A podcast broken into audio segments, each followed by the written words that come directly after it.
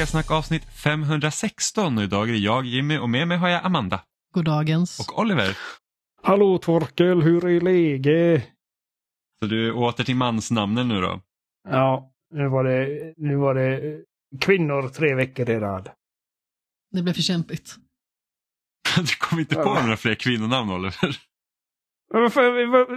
Det, det, jag, jag, jag börjar med typ tre, tre manliga namn och Amanda bara ah, det var jävla korvfest och så gör jag tre kvinnliga namn och nu gick jag tillbaka och nu, nu ska jag alternera tänkte jag. Vad, fan, vad, vad är det för... Jag, jag, jag är inte sexist, okej? Nej, vi, vi tror dig. Jag Inte kanske är jag. lite sexist, jag vet.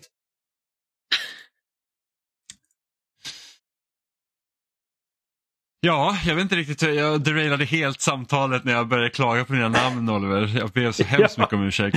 Jag får, jag får bara ha jag får bara ha unisex-namn hädanefter. Typ Max. Och, och Kim. Du får vara Kim varje, varje, liksom, varje vecka. Kim, Ja, för säkerhets skull. Kim. Säger Exakt. Shepard varje vecka. Ja, Shepard, precis. Det är riktigt så här Mass Shepard, ja. Effect-grej. Ja. Ja, jäklar ja. ja. i- Det är rätt så kul att du sa Shepard Amanda, för att idag har jag liksom tänkt redan på Mass Effect innan för att eh, vår chefredaktör Isabelle så behövde ha tips över spel som hon eh, ska spela. För hon bara, jag kan inte spela Fortnite hela tiden. Eh, och hon gillade väldigt mycket Baldur's Gate 3 så jag bara, så, har du spelat Mass Effect? Och då var det lite kul att Mass Effect kom på tal igen. Jag har inte fått något svar så att jag vet faktiskt Nej, inte. Ehm, men det fick mig liksom att tänka på så här, jävlar vad jag saknar Mass Effect. Ett bra Hoppas Mass det Effect. fyran blir bra. Alltså. När det nu kommer ut. är När det liksom- kommer så här 2030. Ja, för att nu väntar vi på Dragon. Och, och, och, och inte bara det. Det är så synd också för att jag vet inte om vi någonsin kommer liksom komma till den det stadiet igen där vi liksom har tre spel som hänger ihop på det sättet som Mass Effect gjorde. Nej, det tror jag inte. Och inom en rimlig tidsram då. Nej, precis. Alltså, alltså, de har ju sagt själva att det var ju liksom rätt jävla sjukt. Att sätta den liksom det kravet på sig själva i utvecklingen. Och med tanke på att utvecklingstiden numera är så himla mycket längre så kommer det ju aldrig Ja. hända igen. Nej, alltså, för, för, alltså förmodligen inte, i alla fall inte på den liksom skalan som liksom ett, ett AAA-spel är idag. Då. Man ska aldrig säga Eh, aldrig, men, men nej. det är liksom... Det känns, ska man säga, unlikely. För det är liksom svårt att få ihop en trilogi överhuvudtaget idag. Ja. Eh, jag tror den När serien Santa som Monica ligger... försökte inte ens. Nej, precis. Och, och då var det så att nej, men vi gör två spel och sen så får det liksom vara Call of Day, vilket... Ja, nu, nu kan vi fortsätta God of War på ett annat spår, men liksom den berättelsen som, som, som introduceras i God of War, den är liksom i alla fall sluten, så det är ganska skönt. Men Mm. den serien som har kommit närmst Mass Effect, sen Mass Effect 3, är ju The Banner Saga. Där du har tre spel som hänger ihop och där val från spel 1 går in i spel 3. Ehm, Mm. Ja, men alltså den typen av kan jag tänka mig kanske, för att det känns inte lika orimligt. Inte för att jag säger att eh, indiespel eller liksom typ tvådimensionella eh, artsy-spel inte är svåra att göra. De är otroligt svåra att göra. Men det är inte det här liksom bara, ja, AAA, allting ska kosta typ en miljard dollar att göra. Nej, precis. Nej, men jag menar, vi nämnde ju Baldur's Gate 3 innan och liksom, tänk på det enorma jobb som har gjorts med det spelet för att få alla de här trådarna att gå ihop. Och jag tycker det är så himla roligt för att de senaste tre veckorna så har inte vi hunnit haft någon Baldur's Date överhuvudtaget. Utan det var först igår söndag. Ja, men vi spelar ju det tillsammans så jag började kalla det för det. Bara för Ja, att vi skulle ha liksom ett litet mysigt namn på det.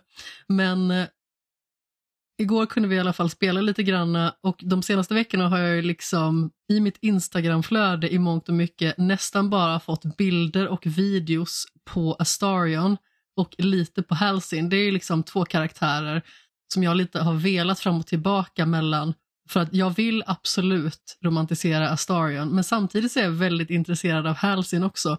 Och sen så fick jag upp en video som var så otroligt rolig, så att jag liksom höll på att kissa ner mig nästan av skratt när jag såg den första gången. Jag såg säkert om den tio gånger och skickade den till Jimmy. Och den är så himla klockren för att Halsin säger i en konversation att ja, jag, jag vet att du liksom har haft ihop det med Astarion och eh, om du och jag ska ha ihop det så vill jag liksom att det ska vara okej okay med honom. Och sen kanske i framtiden så kan vi ha någonting ihop alla tre. Och då är det liksom ett klipp från New Girl när det är en kille som liksom skriker rakt ut och sen svimmar. Och jag känner så himla mycket med den inklippningen. Det är så himla roligt. Och det är det också som är så himla fint med Baldur's Gate 3. Det känns som att eh, Larian verkligen har tänkt på hur alla de här olika bitarna ska gå ihop och att det faktiskt är möjligt att romantisera flera samtidigt. Spelet är så pass moget så att det faktiskt kan ta i beaktning att alla kanske inte är intresserade av monogami, alla kanske inte är intresserade av ett fast förhållande, alla olika preferenser och så vidare.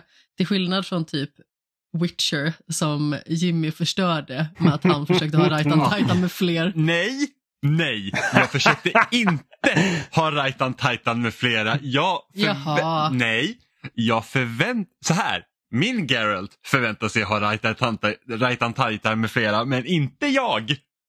Det, det, jag trodde att... Jag tror att det är en efterkonstruktion. Nej, så här. Jag trodde spelet var... Till... Alltså spelet hade visat upp en mognad som inte är speciellt vanligt i spel och jag trodde att man skulle kunna få följa det spåret helt ut.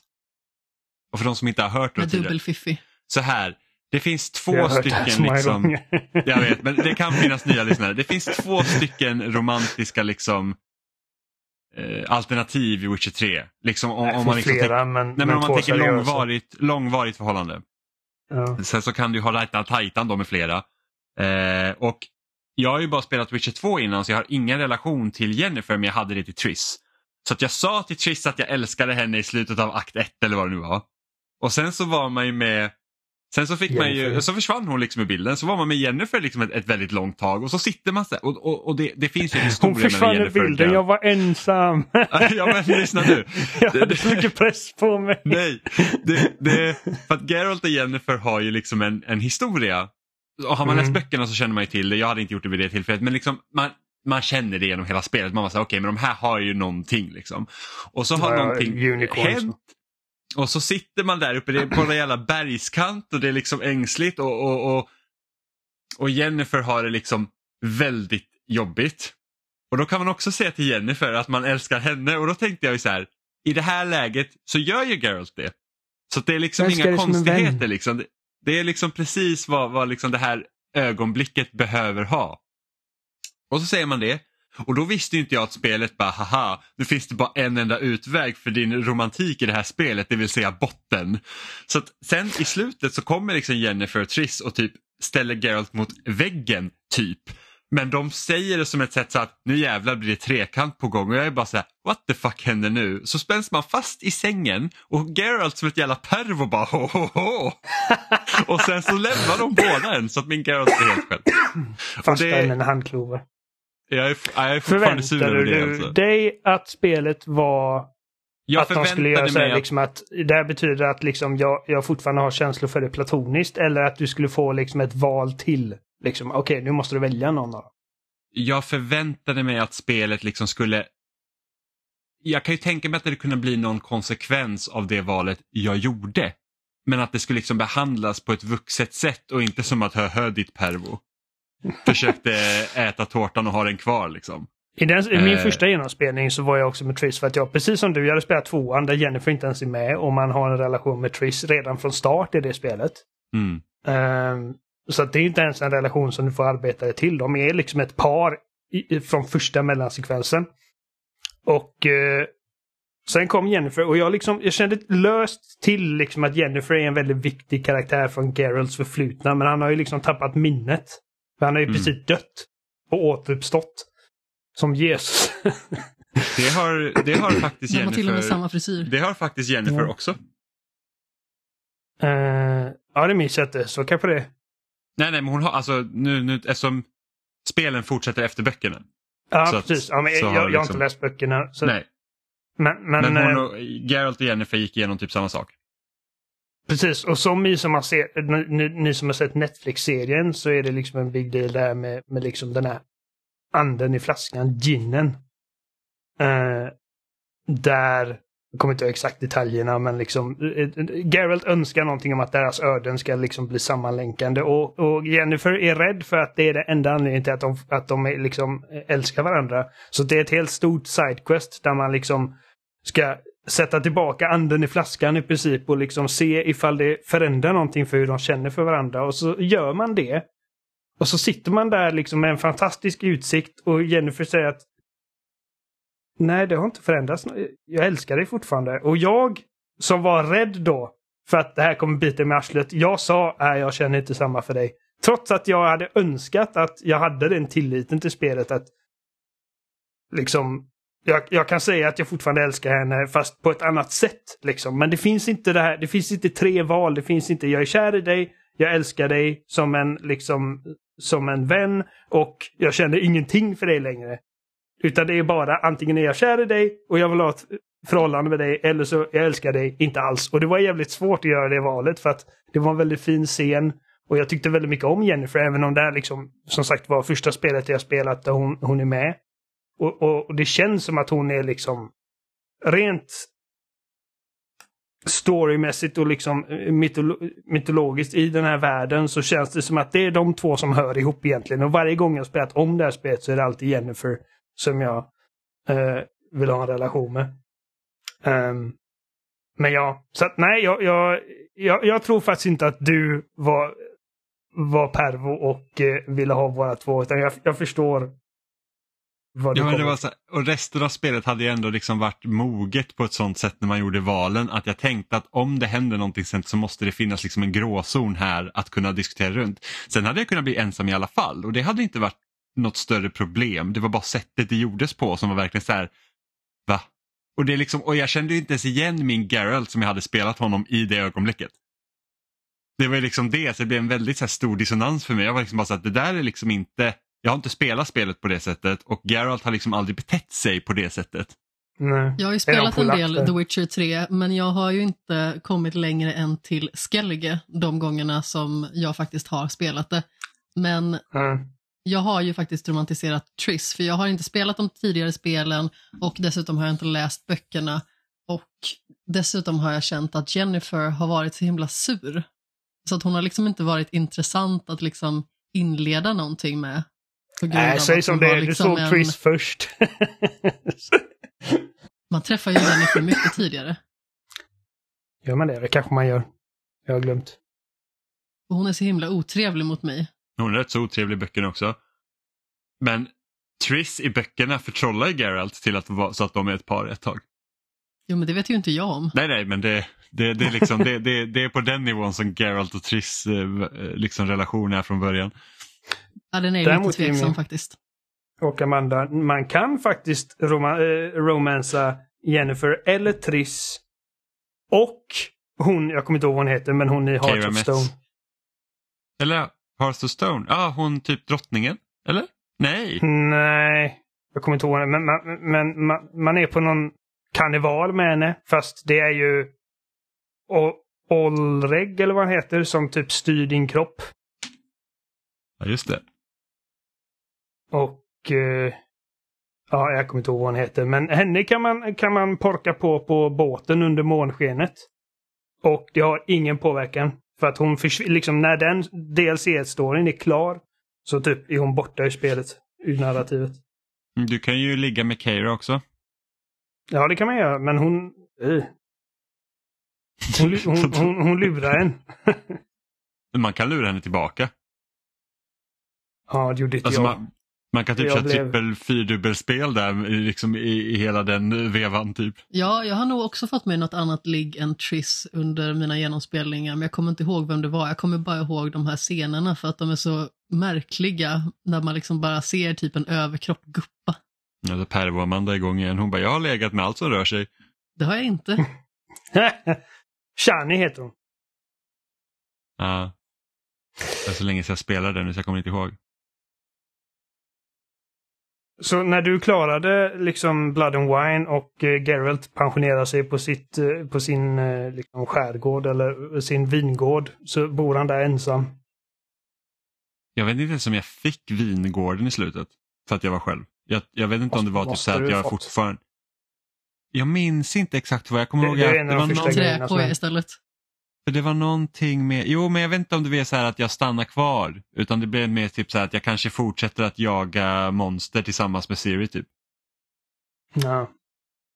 Någonting sånt. Okej, jag blev i så- alla fall själv i slutet av det DLC Du- också. Det var liksom ingen så- som kom och räddade mig från min ensamhet. Siri bara, I am a joke to you. Mm. Ja. Witcher 4 hoppas jag blir bra också. Och de har, de har tydligen bekräftat att Geralt fortfarande är protagonisten, vilket jag inte hade räknat med. Men jag älskar Geralt så mycket så jag, jag, jag, jag klagar inte. Jag, jag kan verkligen tänka mig att den där konversationen har gått fram och tillbaka och jag tror inte att Absolut. Witcher 4 med Geralt i huvudrollen hade existerat om det inte vore för att Netflix-serien blev så liksom poppis när den kom. Ja, det är möjligt. Eh, men ju- som sagt, jag gillar ju Geralt. Sen, sen är det frågan, liksom, kommer det här utspela sig efter Witcher 3 då eller kommer de göra någon annan variant av det? För att liksom, Kan ju vara att hur efter mycket, trean. en, ja, för hur mycket jag gillar Geralt, men liksom, du kan ju ändå få ett slut i Witcher 3 som gör att, så här att okej, men det där är Geralts story liksom. Mm. Det är Jo, klart. men, men han är inte död. Alltså, Nej, han, nej, nej, han är inte död. Det- Vad som helst ska ju hända. Eh, var vissa sluten man- i det spelet är fan knäckande. Ja, Jag, vet- jag vet inte, Amanda, du har inte spelat klart det så du lär inte ha kollat upp sluten. Men alltså, jag vet inte om du Nej. har kollat upp sluten. nej, jag har inte kollat upp några andra slut egentligen. Alltså... Men jag fick ett jävligt bra slut. Eh, men gud, alltså om man kollar upp typ the worst ending, det är verkligen alltså det mest deprimerande jag sett någonsin. Och så typ mer deprimerande Mass Effect 3. Liksom, ja, ja, ja. Men Mass Effect är 3 det är deprimerande för att det är kast. Alltså, ja, där- alltså, jag tänkte är- bara liksom, det, det finns ju flera olika slut i Mass Effect 3 utan att hela spelet tar slut tänkte jag. Jag tänkte typ så här, är det liksom på samma nivå som när det verkligen gått helvete i Mass Effect 3? Det är typ Siri är död, ingen, ingen, alltså alla hans vänner är borta. Och han går ut i skogen för att ha ihjäl de här tre häxorna. Och han dödar dem och sen dör han själv. Och jag visste fan inte ens att det kunde Alltså, ens hända. Det, det är alltså, allting är bara fucking misär. Då, liksom, ifall du gör varenda liksom dåliga val genom hela spelet. Så är det bara alltså totalt jävla mörker. Nej, fy fan vad hemskt. Det, det är ett band som heter så. Det är ett coolt, coolt bandnamn. Totalt jävla mörker. Ehm, Ja. Nej, så att... eh, ja, fruktansvärt. ja. Men det är ändå liksom ett... Alltså, eh, jag skulle inte säga att det är ett dåligt slut, det är bara ett hemskt slut. Och det, det är liksom skillnaden på ett dåligt slut och ett sorgligt, liksom bara, bara mörkt jävla...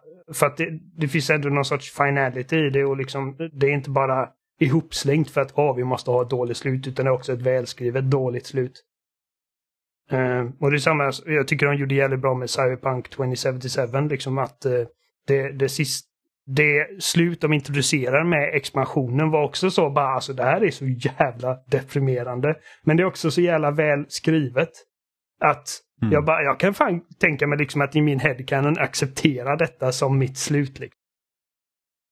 Och det är inte som med Mass Effect det man bara kände liksom ett tom, en tomhet. Liksom att, va, det är omöjligt att de här sluten kan ha varit deras originalvision. Liksom. Ja, nej, det, alltså det, jag vet att det var, har ju skrivit massor om det där men det var ju verkligen det att slutet. Alltså, tanken var att det datumet spelet skulle släppas från början, alltså typ, vad var det, november 2011 tror jag, Mm. så hade inte slutet skrivits än. Nej. Nej, och För jag, att det, det var bara massa Och- problem. Liksom. man är ju helt övertygad om att ifall de hade haft liksom oändlig tid och budget så, så hade, hade de haft liksom, vitt, liksom vilt skilda spännande olika slut. För den här massiva liksom, trilogin av spel som de har lagt liksom typ över ett decennium på Mm. att realisera. Men, Och trots det, alltså, trots det så är ändå den trilogin liksom outstanding. Ja, ja, alltså på det stora hela är det en skitbra trilogi. Mm. Och det här liksom med typ den här surnaden man kände på serien precis när man hade sett slutet. För att man har liksom gått i så många år och bara föreställt sig liksom hur fan ska det här sluta? och bara what the fuck is this it liksom. Och så, och så vill man inte tänka på Mass Effect på några år men det där har liksom fejdat lite till bakgrunden nu. Liksom, nu, nu, nu när jag tänker Mass Effect nu så känner jag mer ja men det är bra trilogi. Mm. Och så Jag kan man alltid glömma bort Andromeda har gjort mer Andromeda. skada. Ja, gud. Precis. Vad jäklar det spelet. Alltså det, det är verkligen så, om man spelar Andromeda idag så är det verkligen så att det här är det här är verkligen så att ah, men nu ska allt vara open world och du ska liksom kunna göra, du ska kunna spela det här spelet typ för evigt. Det, är liksom det enda som egentligen saknas i det, det är typ battle pass och sånt skit. Och hade det Andromeda kommit idag så hade det förmodligen innehållit det och så bara nu kan du spela med dina kompisar. Liksom, Mm. ja. det, mm. På tal om sån skit. Eh, nu när det har spelats in, eller när vi spelar in detta, så eh, Rocksteadys Suicide Squad Kill the Justice League precis släppts i så här early access för de som har köpt Deluxe Edition eller vad det är. Och jag läste att Rocksteady fick dra tillbaka spelet från eh, butikerna för att en bugg gjorde att alla spelare låste upp allting direkt. Ja, alltså de, de, alltså de, de typ klarade spelet när de startade. Så att, och det här, det, här är ju, det, här, det här är ju jätteknepigt nu. För att ponera då att du är en person som har köpt Deluxe Edition så ska du få Mm. vad är det, tre dagar early access mm. och de måste stänga ner spelet, ta, ta, ta liksom tillbaka det. Du har liksom inte till den tillgången. Säg att Precis. spelet inte kommer upp nu för en releasedagen. Vad händer? De, de, de har lagt pengar på ingenting. Alltså, menar, ifall, ifall de... Det vettiga hade bara varit liksom att, att refunda liksom mellanskillnaden typ. Ja. Eh, Och, och, men låta dem behålla typ deluxe, alltså typ skins och vad det nu som Precis. kommer med det. det är väl det... Det är väl Men det liksom om de hyggliga att göra. Frågan Vi får se är, vad de gör. Ja, sen är frågan om de, och när det kommer upp då, men det är liksom, det är ju verkligen så här liksom riktigt pissig situation. Det är att Ja, av våra och- early X liksom kunder då kan inte spela spelet. Jag, eh, när jag såg det så bara, alltså jag tycker så jävla synd om Rocksteady va. Alltså... Jag menar alltså, någon, någon kommer säkert kontra med är de har bäddat sin säng liksom. Men samtidigt så jag kan inte tänka mig att bara, riktningen och besluten som har gjorts kring det här spelet har inte gjorts av alla de som jobbar på det här spelet. Utan det är liksom, Det är ju ledningen. ja. Och de, de tycker inte lika mycket synd om. Men, de, men liksom, för att Rocksteady är liksom fullt av väldigt liksom, duktiga, passionerade utvecklare. Liksom, och, så, och, och det påminner om den här Redfall-situationen där folk kommer till Arcane för att göra liksom Arcane-upplevelser. Så bara, ja, du ska jobba på Redfall. Ja, vad är det? Ja, det är en co-op. Liksom, looter shooter. Bara, what the fuck? Jag kom just från Destiny för att jobba på Arcane. jag vill göra Dishonored liksom. Nej, det, alltså jag, jag har en sån jävla morbid nyfikenhet på, på det här spelet. Um, Suicide Squad. Um, dels bara att liksom få se hur, vart recensionerna landar någonstans. Eh, men också för att jag tycker liksom att alltså, när jag ser så här mellansekvenser och grejer i trailers, jag bara fan det ser rätt coolt ut liksom. På premissen av att ah, Superman är liksom the final boss, det är en jävligt cool premiss. Det är bara att spelet runt omkring det verkligen, verkligen, verkligen, verkligen inte intresserar mig. Ja, jag är jättenyfiken på storyn, men jag tycker att spelet ser Ja. verkligen pisstråkigt ut. Och, det, och jag tror det har någonting att göra med att det är en shooter. För att jag och Amanda vi spelade Gotham Knights förra, för förra året blir det nu. Mm. Eh, och där hade du liksom Batman-slagsmål men det var liksom co-op. Och på något sätt så känns liksom den typen av att spela tillsammans känns mer tilltalande att jag och Amanda ska hoppa in och liksom skjuta på saker. För det enda jag tänker på är typ Destiny och allt tål så jävla mycket. Jag blir så här bara, "Ugh", du vet. Mm. Eh, men storymässigt så är jag liksom intresserad av vad de har gjort det för att jag, jag gillar ju storyn i, i Batman-spelen. Ja men absolut, jag med. Alltså, det är som, jag hade hellre sett det här konceptet göras till en film eller någonting. Liksom. Alltså, Bara, Det här släppdebaclet påminner ju väldigt mycket om Batman Arkham Knight sommaren 2015 när man skulle sätta sig och spela det och det inte fungerade. till PC. Det var Fy helt satan trasigt. vilken ilska och sorg man ändå kände för att för egen del så är ju det här en serie som ligger mig väldigt varmt om hjärtat. Och Ja. när jag hade liksom beställt PC-versionen och jag hade inte världens starkaste PC, det var liksom en laptop. Och jag hade spelat de tidigare spelen på min laptop också. Men när jag startade det och det liksom inte ens ville sättas igång och så många andra hade så himla mycket problem och man fick inte heller lämna tillbaka spelet trots att det liksom så uppenbart var helt trasigt. Var det innan Steam hade sin så här refund policy då? Alltså jag beställde ju det på skiva. Släpptes Arkham Knight på skiva till PC? Det gjorde det. Jag Åh. har den kvar i någon låda Åh någonstans. herregud. Det trodde jag inte. Så ni kan ju tänka liksom hur besviken man var. Man fick liksom inte ens upp startskärmen och så hade man lagt ganska så mycket pengar i onödan. Jag kunde inte spela det förrän nästkommande år när jag faktiskt hade skaffat en Playstation 4 och då var det ett erbjudande att man liksom fick ett Playstation 4-spel på köpet. Ja. Så är man så jävla pepp på det och bara oh yeah! Ja, nej. Ja, nej. Ja, nej, det, det är inte lätt alltså. Det är lite synd att det var Eh. ingen som valde Suicide Squad till eh, Ja, och fan. chansade på vår Critic Du- League. du kunde ha valt det då. det. Nej, varför skulle jag göra det? Det är ju inte smart. Gud. men Inte men en det, hade varit, det hade varit spännande att liksom... jag, är- jag är väldigt nyfiken på hur det här kommer landa nu. För att nu, inga recensioner kommer ju komma ut när spelet släpps. För ingen som har fått spelet. Det här är så typiskt Jimmy. Ja, det vore ju intressant om någon hade valt i Fantasy Ja. Critic, men i så fall någon lägre stående varelse än jag. Ja, precis. Ja, var- varför skulle jag göra det? Någon det är av er tjommar kan välja det så jag kan counterpicka det. Jävla svin. Ja, men jag jag, har blivit, ofta. jag har blivit dubbelt counterpickad redan så att det... Ja, och det ena kommer du få jättemycket bonuspoäng från. Ja, och jag Ja, kommer få minus, kommer. förmodligen. Ja, kommer gör det och det kommer ju förmodligen alltså, få bra betyg. Alltså hamnar det, visst. Det kan ju hamna Vilket under pratar 70. vi om? Hellblade. Hellblade? Nej, jag tror inte det hamnar under 70. Jag har faktiskt spelat Nej. om Hellblade 1 nu Jaha. i helgen. Jag är i djup jag- chock Oliver. Du spelar ju Ja. aldrig om saker. Nej, och det här är också liksom en ganska kort upplevelse. Men, Amanda, eh, när Ja. jag sa att det var fyra timmar och du sa nej, längre än så är det. Du hade rätt. Eh, det tog mig eh, närmare sex timmar att klara. Eh, så rättelse där från mitt håll. Eh, antar att jag måste ha varit så uppslukad av första gången liksom att den tiden bara flög. Jag tror jag kö- körde det i ett svep också. Eh, men jag tänkte bara, ja men alltså fan,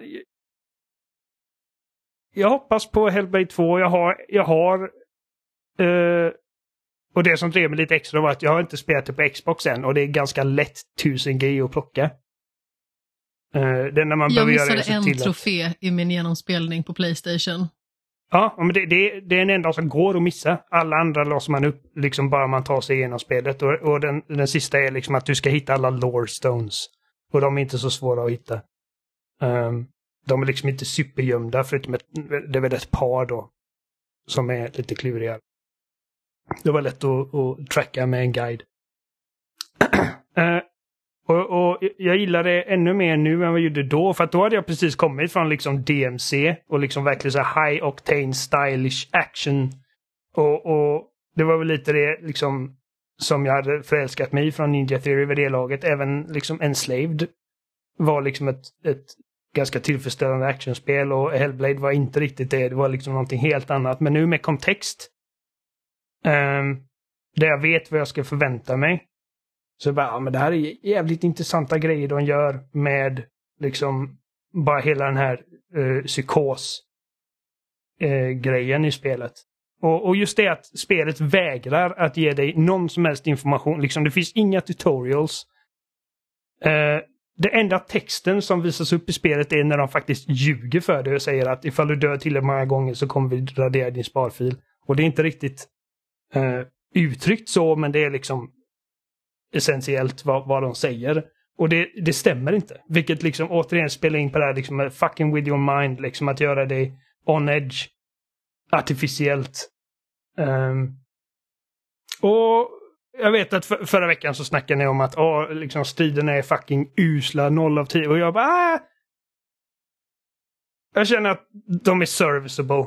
Och jag, jag blir lite förvånad över hur liksom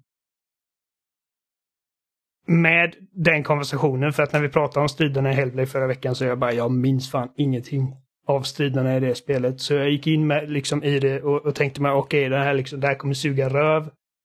Men eh, jag gillar att experimentera och jag blev förvånad över liksom hur mycket grejer liksom under spelets gång som striderna utvecklades bara för att jag liksom gjorde olika grejer med kontrollerna. Och hur de olika fiendetyperna eh, uppmuntrade till att liksom angripa dem på olika sätt. Så jag vill officiellt eh, försvara striderna i Hellblade. Inte, inte för att jag säger, säger att oh, ni har fel, utan jag tycker att det är kul. Men jag är också mer actioninriktad liksom, än vad ni är förmodligen. Um, alltså jag minns ju dem av smak, men som sagt det är ganska så länge sedan man spelade över det här laget så jag minns inte exakt allt. Jag kommer bara ihåg att det var inte det jag tyckte var kul med spelet utan det var liksom snarare nej. någonting som man var tvungen att göra.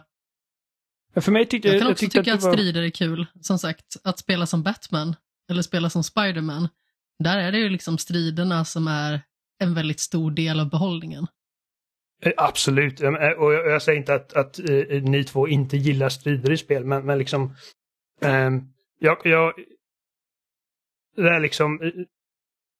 Den här typen av liksom action hack and slash-spel och sånt är liksom typ bland det bästa jag vet i hela världen. Och jag tycker att de har fått till liksom, animationerna är snygga, de, de, de har bra impact när du slår och, och det är väldigt följsamt animerat och det är väldigt basic, väldigt grundläggande. Liksom, alltså det, det, finns ingenting där som du inte har sett i typ hundra andra spel samtidigt. Så, så att jag skulle inte säga att, att det är jättebra strider, men jag tycker för vad det är så är det serviceable.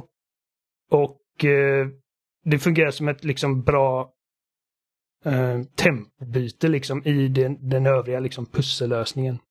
Men jag ska inte prata för mycket om Hellblade. Jag bara kom på att liksom, det, det gjorde mig ännu mer sugen på nästa spel. Um, för att nu känner jag att jag liksom... Jag är mer såld på konceptet med Hellblade än vad jag var när första Hellblade kom. Och jag kanske förväntar mig någonting som det kanske inte är.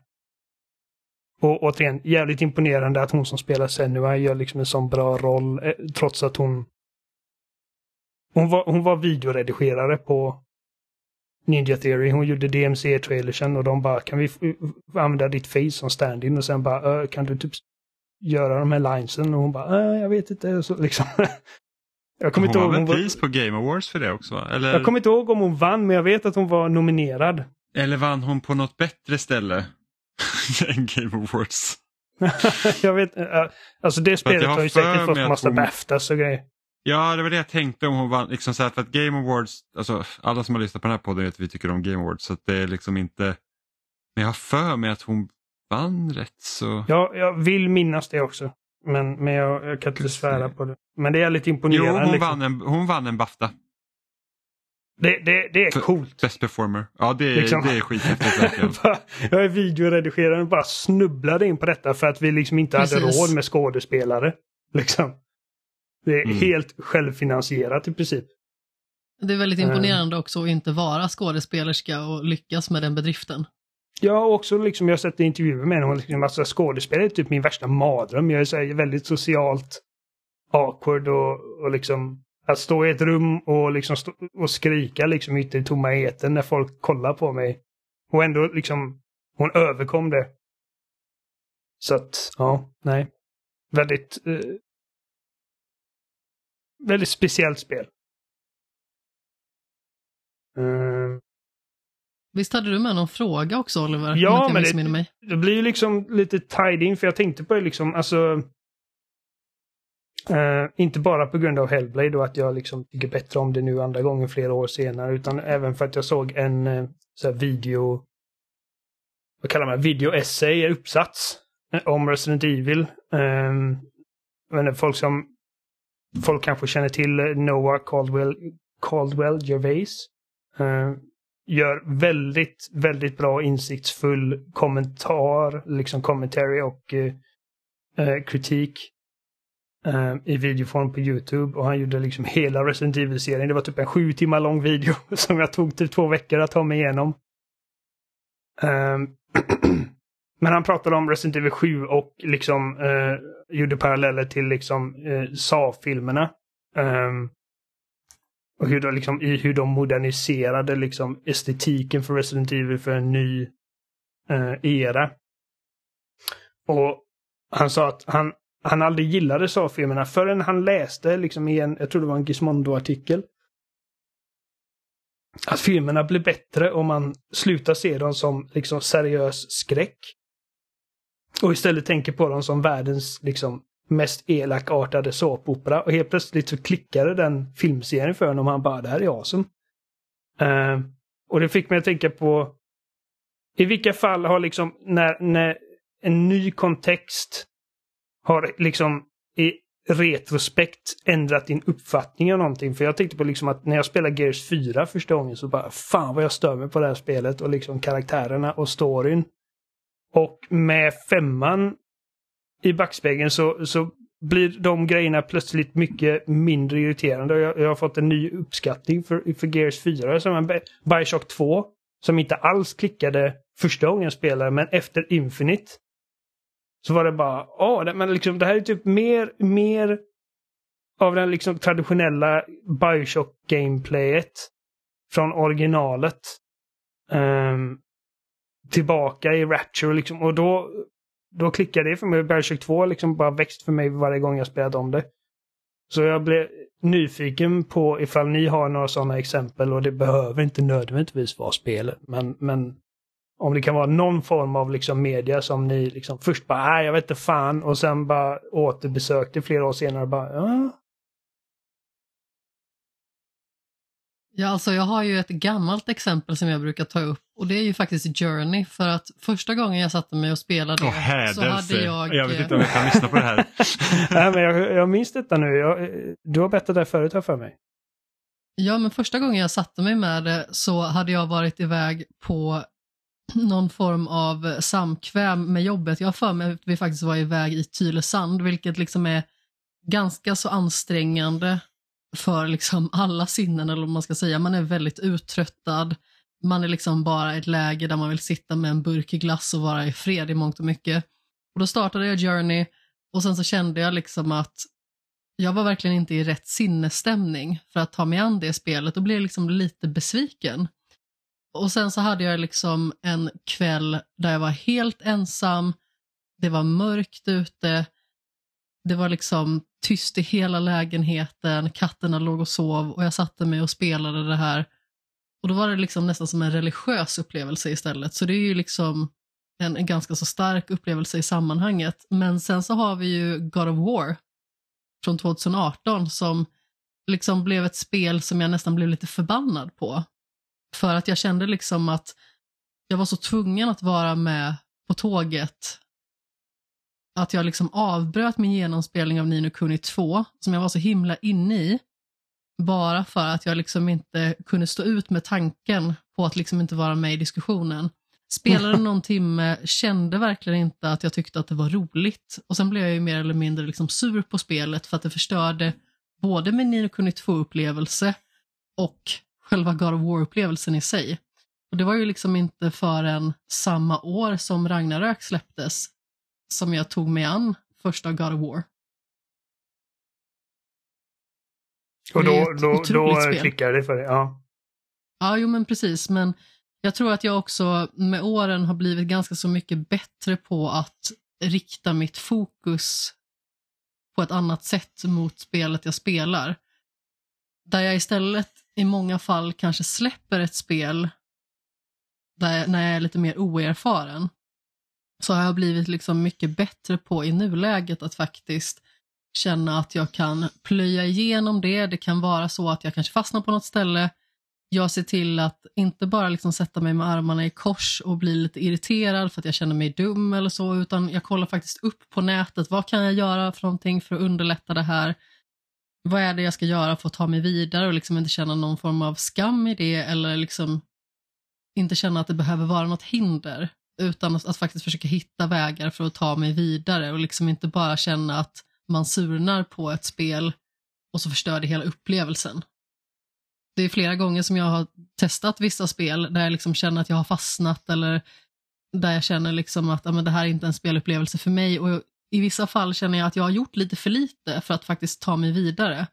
Precis som jag nämnt tidigare så hade jag ju liksom den här långa perioden under hösten 2018 där jag hade så många spel på varandra där Red Dead Redemption 2 var liksom avslutningen på den tungrodda hösten.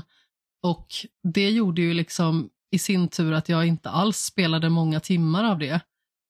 Vilket är väldigt synd, för jag vet ju liksom hur hyllat det spelet blev och jag vet hur många det är som liksom håller det som ett av sina favoritspel någonsin, eller liksom på topp 10 någonsin åtminstone. Där känner jag liksom att om jag hade gett mig själv tiden och inte pressat mig själv så hårt för att liksom vara med i diskussionen på så många andra spel, då hade jag ju istället faktiskt kunnat bara försöka att ta mig in i det spelet och stanna med spelet. Inte känna att jag är Mm. tvungen att ta mig vidare någon annanstans. Vardaglig kontext spelar ju ganska stor roll. Såna, liksom, kommer när, ja, 2009 när jag hade svininfluensan så, så kollade jag på JJ Abrams Star Trek Reboot. Och käkade en calzone. Och jag kunde inte kolla på en calzone på typ tio år efter det. Ehm, och, och Star Trek Star bara, Trek så liksom, dålig? det, det, ja, nej, men alltså, jag, jag minns knappt någonting från den filmen. Jag bara vet att när jag kollar på posten, om jag ser den posten så blir jag nästan sjuk. Jag, jag känner mig jag känner mig sjuk. Det, det är konstigt. Det är samma när Vanquish kom. Och liksom jag, jag, jag såg väldigt mycket fram emot Vanquish. Jag spelade det, men jag hade så här typ mild migrän. Jag kan inte spela det spelet än idag utan att få ont i huvudet och bli illamående. Um, det är lite annorlunda från vad du beskrev, men det är liksom alltså saker som pågår i våra liv när de händer. Liksom, det påverkar ändå hur vi uppfattar det. Man sätter ju saker liksom i en kontext naturligtvis. Men när, när Guitar Hero 2 släpptes, så det var nog den mörkaste perioden i mitt liv. Och det är vissa låtar i det spelet som inte jag kan höra utan att typ vilja slänga mig i sjön typ. liksom, för jag försökte döva liksom min smärta med att liksom bara begrava mig i Guitar Hero. Och jag blev ganska bra på Guitar Hero men, men, men det, det förstörde många låtar för mig också. Typ Carry On Wayward Son och Kansas, det är liksom djävulens musik för mig nu. Gud, Jimmy då? Jag, förknipp, jag förknippar det bara med Supernatural för att varje säsongsavslutning börjar med en recap till den låten. Jaha, ja. ja. Eh, nej, men jag har ju typ Aldrig New spelat Vegas om ett i- spel i ditt liv. Så att du kan inte nej, svara precis, på jag har den spelat frågan. om så jag vet inte.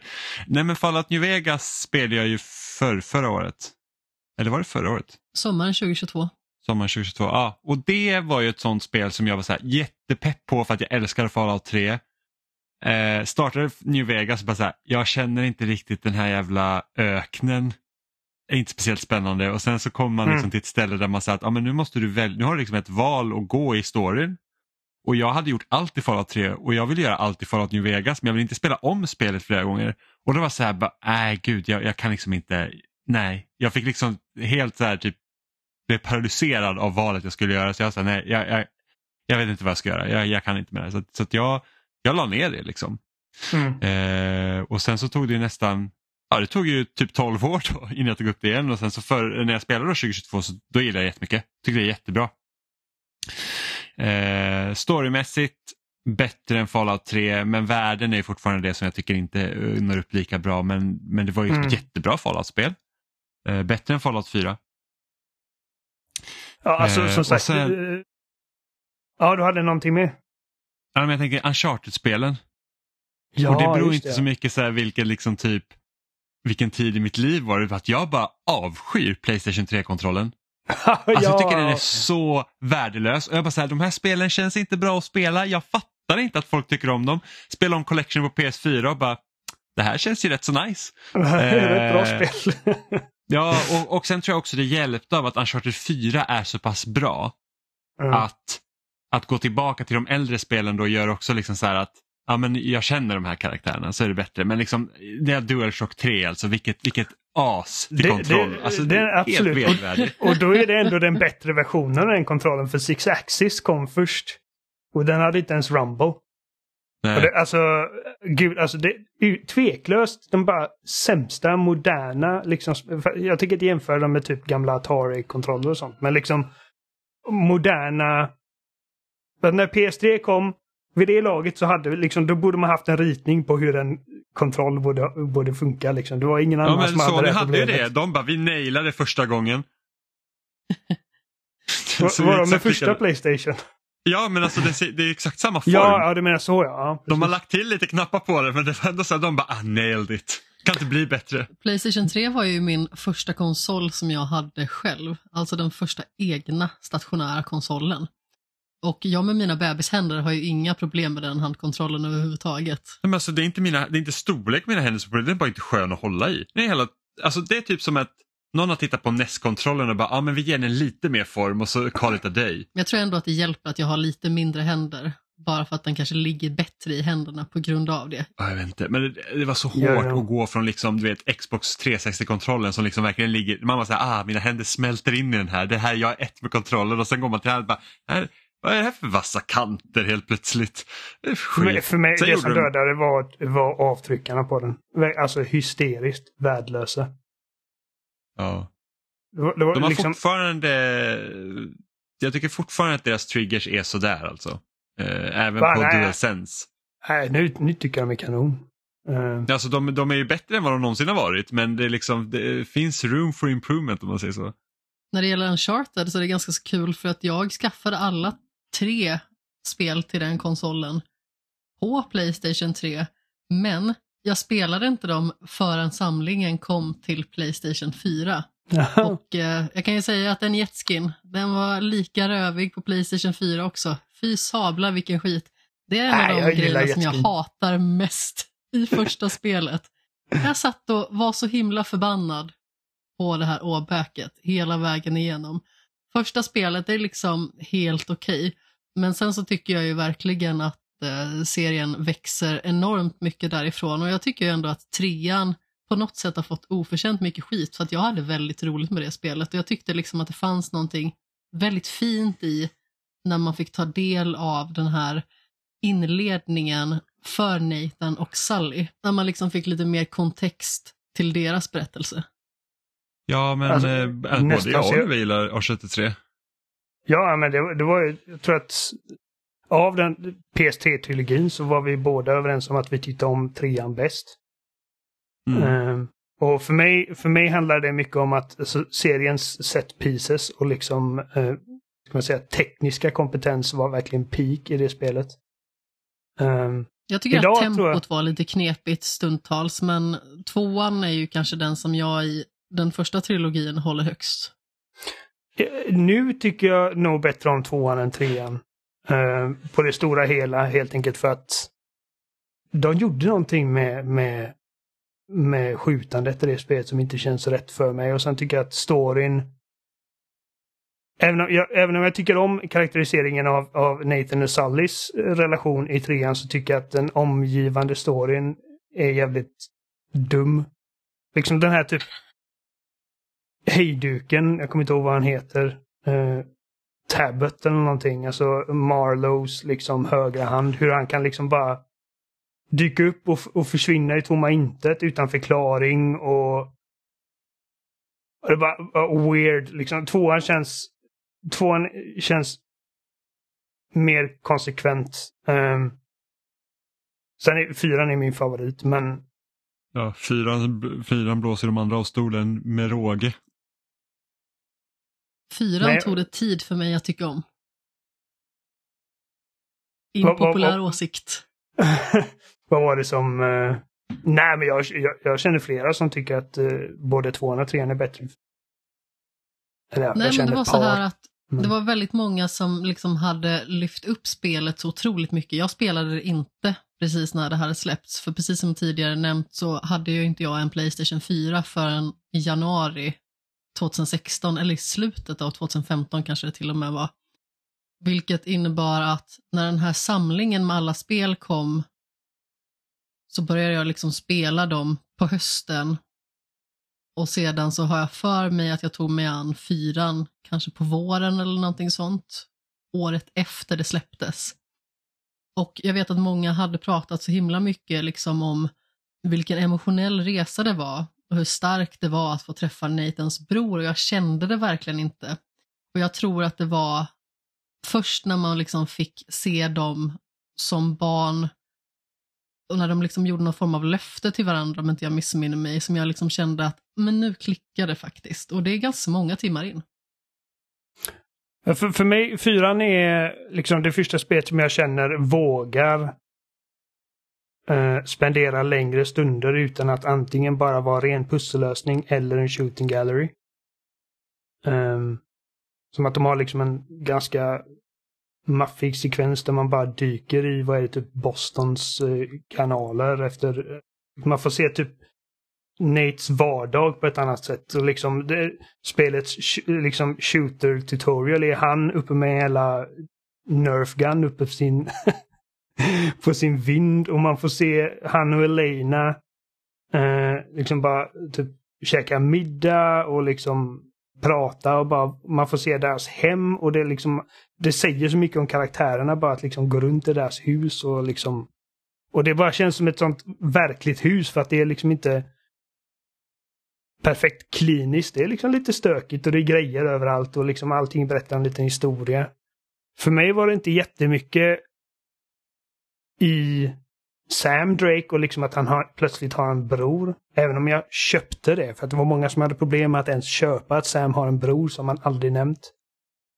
Jag köpte det, men för mig, det som verkligen förankrar storyn för mig och det, det som gör det, det som jag tänker på först i första hand när jag tänker på han 4 så är det liksom eh,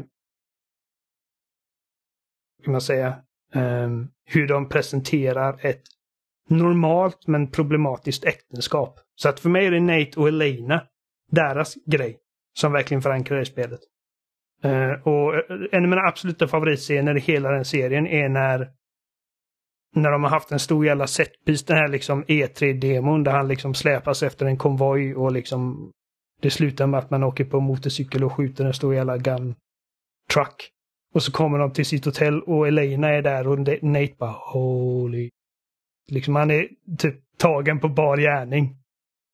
Eh, och jag då som har en historia av att liksom ljuga under, min, liksom, under mina tonår för folk i min närhet.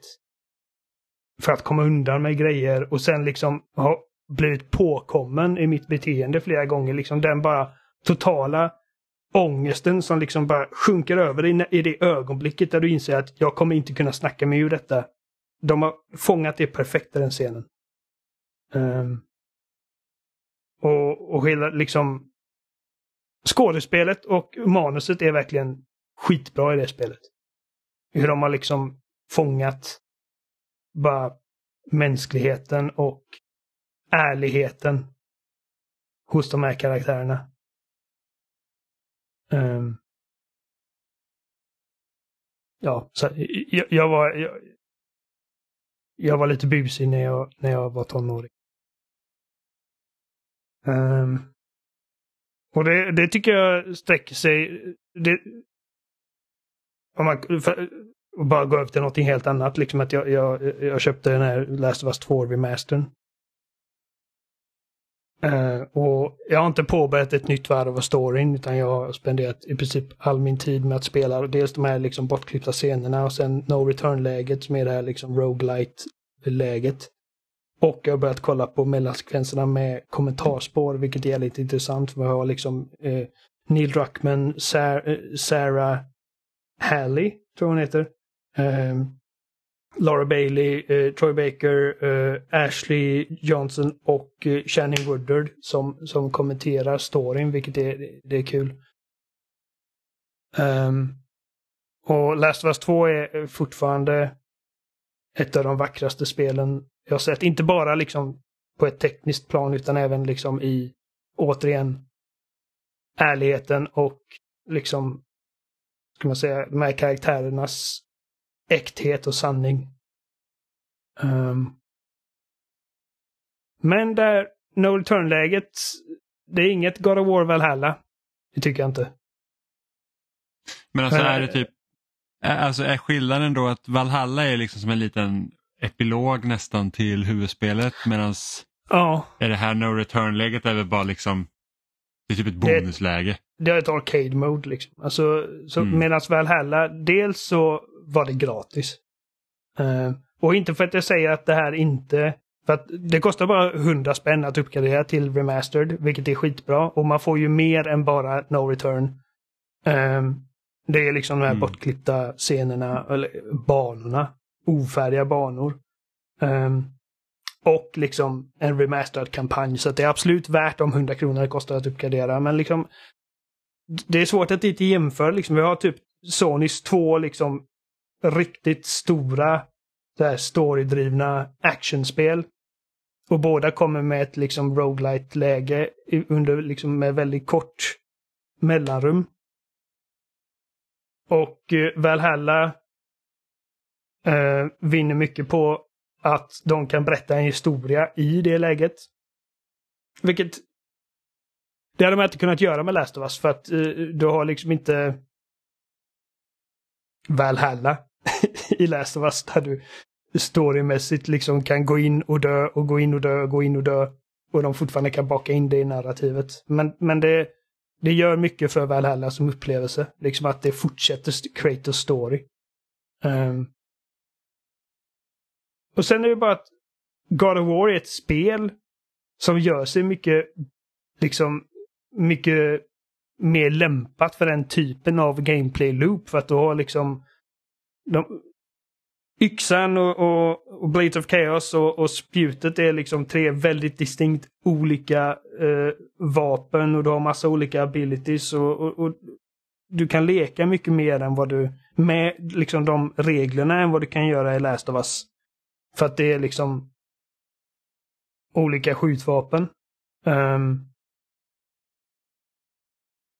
och jag menar, de har gjort ett jävligt bra jobb med att inom Last of Us-ramverket få detta till en verklighet. För att det är ganska kul. Det var inte lika kul som Valhalla. Uh, för jag tycker liksom om det är någonting som No Return gör är liksom att det highlightar ändå liksom att Last of Us har rätt kul action gameplay liksom. Alltså man, man pratar alltid om Last of Us och så man pratar om storyn och regin och skådespelarna och the performances och tekniken. Man pratar inte nödvändigtvis lika mycket om hur roligt det är liksom att, att systematiskt ha ihjäl en, en stor grupp av uh, clickers eller, eller hunters.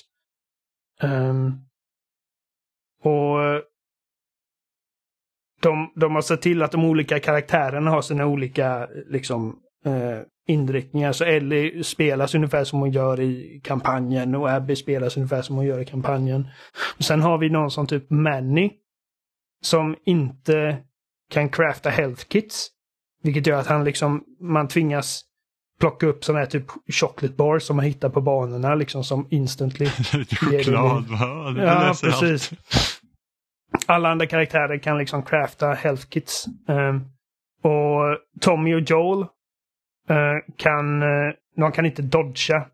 Så att de behöver liksom vara mer aggressiva än defensiva. Och så har vi en karaktär som Yara. ehm, som de som inte minns är eh, hon stackars tjejen som de bryter armen på med en syster. hammare. Precis. Eh, hon är den enda karaktären i hela spelet som har, som alltid har en companion i Lev. Så man kan spela Aha. Lev, eh, men alla andra karaktärer är liksom själva utom vid specifika punkter. Men Yara har alltid Lev. Eh, så, att, för att, så att hon har inte jätte, hon har liksom inte mycket firepower, hon kan liksom inte crafta en massa bomber och grejer. Men hon har Lev. Så att, så att, och hon var den andra karaktären som jag faktiskt tog mig genom hela min run med. Um, och det, jag tror att det var liksom kanske sex eller sju banor som du kör. Som är liksom lite randomized i dels um, vilken faktion du möter. Så du har eh, Wolves eller WLFs. Och du har Seraphites och du har Infected. Och sen efter att du har spelat ett tag så utökas det till Rattlers som är de här psykopaterna man möter i Santa Barbara eller Eller vad det är. Där spelet, spelets sista banor. Um, och uh, och det finns eh, små liksom modifiers som gör liksom att oh, den här gången så har du liksom ett grafiskt filter som gör att allting är svartvitt eller allting är bla bla bla. Den här, eller den här gången är fienderna osynliga men de tål mindre.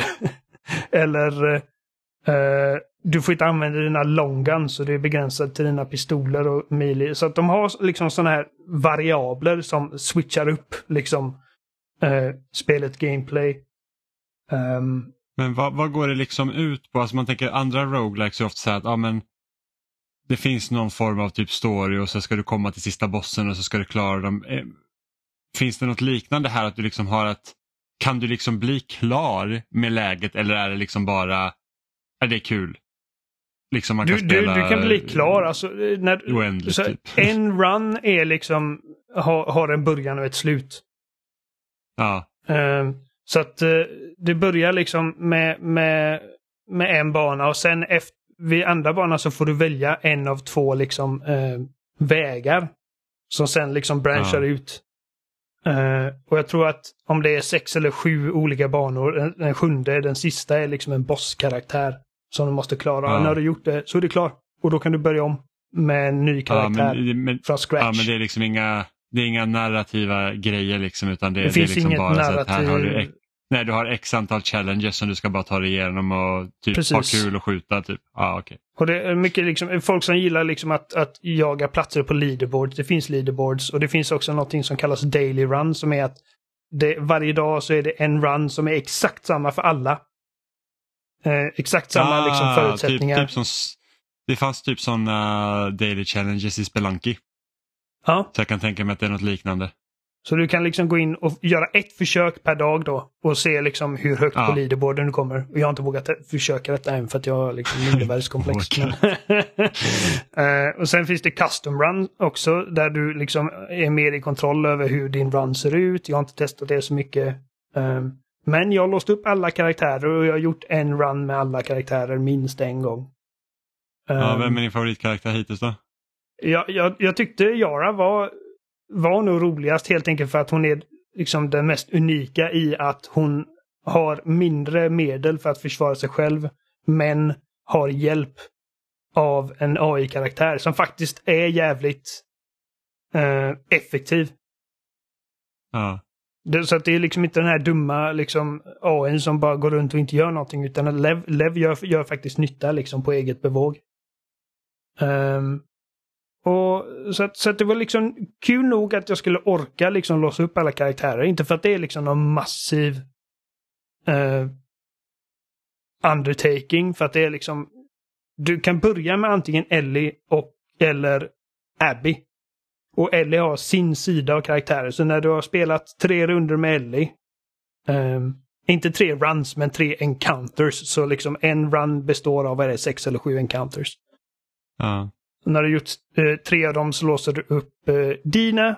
Och när du har gjort eh, fyra med dina låser du upp eh, Jesse. Och när du har gjort tillräckligt många med Jesse låser du upp Tommy. Och till sist låser du upp Joel. Och de visste såklart att alla vill spela Joel så de sätter honom sist.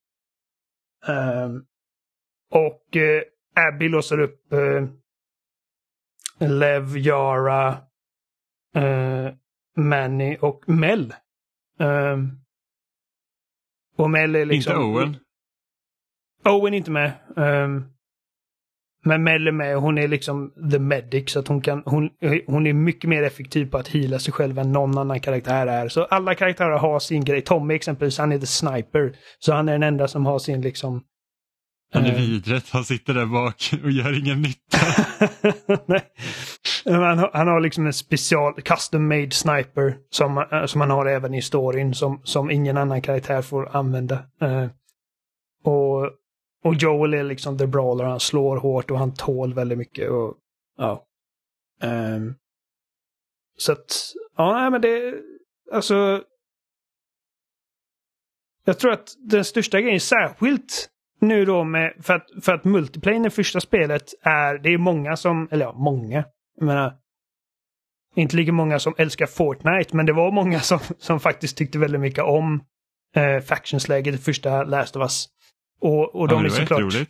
Det, det, det, det var mycket bättre än vad det hade någon rätt att vara. Det, för att liksom, det trodde jag aldrig att det skulle...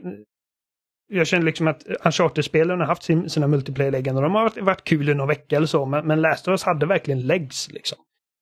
Um, och nu då liksom med beslutet att lägga ner Last of Us Online, som jag fortfarande tycker är rätt beslut, uh, ifall det antingen är att okej, okay, nu är Naughty Dog en live service-studio eller att vi gör vad vi gör bäst, så gjorde de rätt beslut. Uh, men det är ändå liksom den skadan som verkligen tyckte om Factions och väntat på det. De är givetvis besvikna över detta.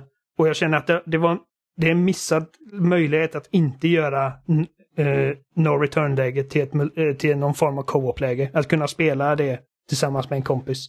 För det känner ja. jag att visst, det hade krävts mer jobb än vad det här gör liksom i sitt, i sitt liksom nuvarande state. Men samtidigt så är det liksom att när man spelar det märks liksom att de har lagt mycket resurser, tanke och kreativitet på det. Och anledningen till att det liksom faller kort av Valhalla exempelvis är för att Last of Us är Last of Us och de har gjort liksom vad de kan göra för att få detta läget att funka i, inom kontexten som är The Last of Us. Det enda som jag känner liksom det här är nästan en no-brainer är att liksom okej, okay, sorry guys att Factions inte blir av, men här är någonting. Liksom. Mm. Ja, hade det varit co-op så hade jag nog spelat det tror jag. Uh, ja. Men jag är mest intresserad av typ de här Lost Levels-grejerna. Och de är, jag menar, när jag spelar dem, det är bara en, det är tre stycken och det är bara en av dem som jag känner, okej okay, men det här hade varit coolt att se realiserat, även om jag känner liksom att visst, det hade påverkat tempot ba bara baserat på vart den här scenen faller in i det större narrativet. Så jag förstår mm. varför den togs bort. Uh, men det är ändå liksom, där såg jag liksom potential för en del cool world building. Uh, som det utspelar sig precis innan Ellie och Dinas första kyss på den här liksom festivalen eller den här festen de har. Ah, okay. Och eh, man får liksom gå runt i Jackson eh, innan hon går in i den här liksom stora ladan där den scenen händer och pratar med folk. Och eh, det är liksom massa barn som leker eh, och där, man, där de där har de visat liksom i eh, liksom trailers för just det här, det här materialet. Så att eh, jag känner mig bekväm med att berätta om det. Men de visar liksom hur massa ungar leker en liksom skruvad eh, hide and seek-lek där en unge liksom leker att hen är en klicker och rör sig som en klicker. Och liksom blundar då och ska liksom grabba tag i någon av de andra ungarna och när den ungen har blivit tagen så är det liksom dess tur att vara klicker. Och om man interagerar med dem så får Ellie vara klickern och då liksom går spelet ner i liksom allting blir liksom mörkt och man ser det ungefär som när man håller in triggern för listen mode, du vet. Och det är liksom... Mm. Eh, de har kommentarspår liksom för de här banorna så man får höra liksom eh, vad de har siktat på och vad de har tänkt på när de gjort de här delarna och varför det blev bortklippt i slutändan. Och hela den här delen liksom med att barn är barn men de lever ändå i den här fucked up världen liksom att det här med clickers är någonting de har vetat om sedan de föddes och liksom det är en del av deras vardag. Så att Um, så här, typ, alltså, det var ungefär som den här karnevalscenen i Spiderman 2. Liksom. Ah. Man kan gå mellan olika så här, minispel liksom, som, som, som fördjupar den här eh, grupp, det här liksom samhället. Eh, och de andra två var sådär, jag menar, jag, jag förstår, jag sörjer inte alls att de togs bort, även om jag liksom uppskattar att de ger en en inblick i hur de har tänkt och eh, liksom designmässigt vad de försökte göra med de här bortklippta banorna. Så det var intressant. Um, men i övrigt så liksom det är samma Last of Us. Och jag menar alltså, förutom då att man nu kan spela det i 60 FPS. Jag kommer inte ihåg om man kunde det när de uppdaterade till PS5. Um, då är det för en, alltså rent grafiskt så ser jag inte mycket skillnad. För Last of Us 2 är fortfarande liksom ett av de världens snyggaste spelen jag har sett. Och eh, så nu är det mer liksom att det är kul att ha liksom dual sense-funktioner eh, med adaptive Mm. triggers och ännu mer accessibility features. Eh, som att för eh, folk som behöver det, liksom funktionshindrade människor, så, så kan kontrollen liksom vibrera i takt med dialogen. Eh, och och sådana grejer. Det- är coolt. Mm, nice. Jag, var jag har tänkt att köpa men det var så att jag har inte tid att spela just nu liksom, och jag antar att uppgraderingsgrejen kommer ju vara bestående. Ja, det tror jag. Nej, men jag köpte det, jag tänkte en hundring liksom. Jag hade, inte ens, jag hade inte ens för avsikt att egentligen starta det. Jag bara köpte det för att jag tänkte att jag någon gång kommer jag vilja ha det. Och sen så kom jag på att jag skulle kunna spela lite No Return för att prata om. Absolut värt de 100 kronorna det kostar att uppgradera. Mm.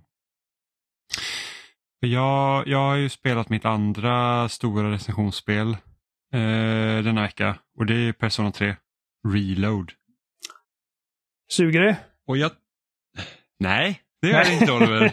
Det, men det kommer vara jävligt långt alltså. Mm. Ja, jo, Så enkelt är det. Ehm, och, jag, och jag har ju inte spelat Persona 3 innan utan det är ju, jag, jag kom in i serien i Persona 4 och sen dess har egentligen bara Persona 5 släppt så det är de två jag har spelat och jag har alltid velat spela trean. Är Men det detta en remake av trean då? Yes, det är det. Ja, okej. Och det finns hur många versioner av trean som helst. Du har liksom originalet på Playstation 2 och sen har du remaken som lägger till en hel del grejer som heter Persona 3 FES. Och sen har du Persona 3 FES. Portable. Vilket är... Ja, precis. Persona 3 FES. Och sen har du Persona 3 Portable som kom till PSP och det är den versionen också som släpptes till moderna konsoler förra året. Eh, som har vissa så quality of life-grejer men inte extra materialet från FES-versionen. Men de la Okej. till en protagonist så du kunde vara, spela som en tjej i det spelet. Ehm, så det har ju varit också så här, vilket spel ska du spela för att få liksom en definitive edition? Och så tänker man när man gör en remake så borde det vara självklara svaret, vad bra, då blir det Persona 3 med allt som innehåller. Men nej, Persona 3 innehåller bara det som grundspelet innehöll, alltså Persona 3 från alltså Playstation 2. Mm. Men med typ quality of life uppgraderingar från Persona 5. Så att det ser ju ut mer eller mindre som Persona 5 och med så vissa typ extra aktiviteter från det spelet men det saknar liksom det är inte allt material som någonsin har gjorts till Persona 3 utan det är enbart grundspelet vilket är lite synd. Och för mig som då har spelat som inte har spelat 3 sedan tidigare så då gör det ju inte lika mycket. Men det är ju ändå liksom så här det hade varit kul liksom att kunna spela som en kvinnlig protagonist för att både fyran och femman har ju bara män. Och sen så eh, få liksom det här extra materialet då. För att det, det, det skulle inte förvåna mig sen om de släpper Persona 3 Reload någonting annat där de lägger till de här grejerna för så har de gjort med alla andra spel. Så att liksom Persona 5 Royal har ju mer grejer än grundspelet i Persona 5 och Persona 4 Golden har ju mer grejer än vad Persona 4 hade från början. Så att det, det jag, jag har inte svårt att se framför mig att det kommer komma en till version av Persona 3 som lägger till de här grejerna. Och Ja, då okej. inte som DLC till det spelet som vi faktiskt får utan då måste du köpa ett helt nytt spel. Ehm, Men Persona Men det är väl är- alltid liksom high school inriktat va? I alla fram från spel 3, Persona 1 och 2 är lite annorlunda och jag vågar inte svara på exakt vad de handlar om. Men det är okej. liksom med trean som serien blev det som det är idag. Då. High school och de här typ lite mer Pokémon-aktiga, att man har liksom monster som, som, som har liksom magiska förmågor som man använder sig av. typ. Eh, men det är ju liksom ett, ett turordningsbaserat rollspel egentligen där du har ena delen som är egentligen en grottkravlare, det är liksom att du du jagar monster, dödar, levlar upp, fixar bättre gear och sånt. Och sen andra delen så är det ju faktiskt när du går i skolan och där bygger du relationer med dina klasskamrater och annat liksom folk i staden som du befinner dig i. Eh, för att liksom bygga då dina så kallade social links som gör att dina monster sen kan vara starkare. Eh, så att det är liksom det är liksom de två delarna som spelet har och det är inte det som gör att den här serien sticker ut överhuvudtaget. Eh, vilket är liksom det är det jag gillar, då, liksom den här sociala biten. Det är det jag tycker är roligt. Eh, och... Men det är också ett evighetsspel va? Alltså, ja, alltså jag har ju spelat nu i nästan 30 timmar. Jag tagit Eh, kapitel har- ett. Nej, nej det är inte så. Utan det, det, du spelar ju typ ett kalenderår. Ish, Mm, okej. inte riktigt, li, li, li, lite mindre. Liksom. Men du, så det börjar typ någon gång i april och sen så är det slut sista december typ. Eh, så det är ett läsår tror jag nästan. Eh, och, och jag har spelat 30 timmar och jag är någonstans i juli nu. Så att det är en hel del spel kvar. Ja, Eh, halvvägs då kan man ju förvänta sig. Ja, men, ja precis. Lite så. Så att, så att nu är det ju så att den här staden som man befinner sig i och så någonting har hänt där så det är att dygnet har inte 24 timmar utan det har 25 timmar. Så varje gång när klockan slår 12 så börjar liksom the dark hour och det är då den här liksom typ alternativa verkligheten träder fram och det är där du liksom slåss mot monster. Eh, och de enda som inte påverkas av det här det är sådana som kan använda personas och det är de monstren du har. Då. Eh, och så mysteriet går liksom ut på här att då ta reda på vad, varför är det så här, vad är, vad är grunden till att det här händer. Eh, och, och det verkar vara knutet till den skolan man går på då för att på natten så förvandlas skolan till The Tartars Tower. Liksom. Så att du klättrar i det här tornet och tar dig längre och längre upp. Eh, och, och det är något och det är liksom knutet också till vilket, liksom, hur månen är. Så att det är varje fullmåne så är liksom typ den här magiska effekten har som störst påverkan på världen. Vilket gör att alla håller på att bli apatiska. Så att liksom att, att man förlorar typ Alltså man, liksom, man förlorar liksom alla sina känslor, man liksom känner ingenting längre. Eh, och det är det man ska försöka motverka då. Eh, och, och det är liksom, de har ett ganska genomgående tema här. Och jag undrar om inte det beror på liksom för att om man tänker då, det här spelet kom 2006 tror jag och vart världen befann sig då. Liksom, vi fort mitt uppe i det här kriget om terror och den här grejen. Jag kan tänka mig att det kändes ganska liksom, alltså världsläget kändes nog ganska mörkt. Mm. Eh, och, och så som vi kan känna idag, liksom, så här, att världsläget ser inte speciellt ljust ut för oss heller. Jag försöker att inte och tänka det- för mycket på det. Nej, för, nej men det är ju så. Alltså man är så här, man bara okej, klimatet går åt helvete, Trump har risk att bli president igen, det är krig i, i, i, me, mellan Israel och Gaza, det, det är krig Ryssland mellan. Ryssland och eh, Ukraina och det är liksom högermakter, de försöker liksom ta sig upp eh, högre, skolan åt helvete i Sverige. Alltså det är liksom, det är så mycket. I- Ingen i vår Ehm. generation har råd att eh, köpa boende.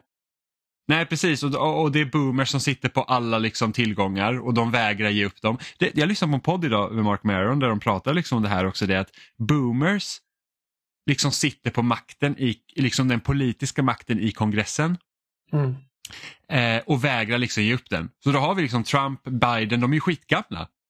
Och du har liksom typ han jävla, vad heter han, Mitch McConnell, han som är liksom Ja. eller vad, ja, som liksom typ så här mitt på bästa sändningstid bara typ helt zonar ut och bara så här, hallå, vad hände med dig liksom? Och de är bara så här, nej det är fine.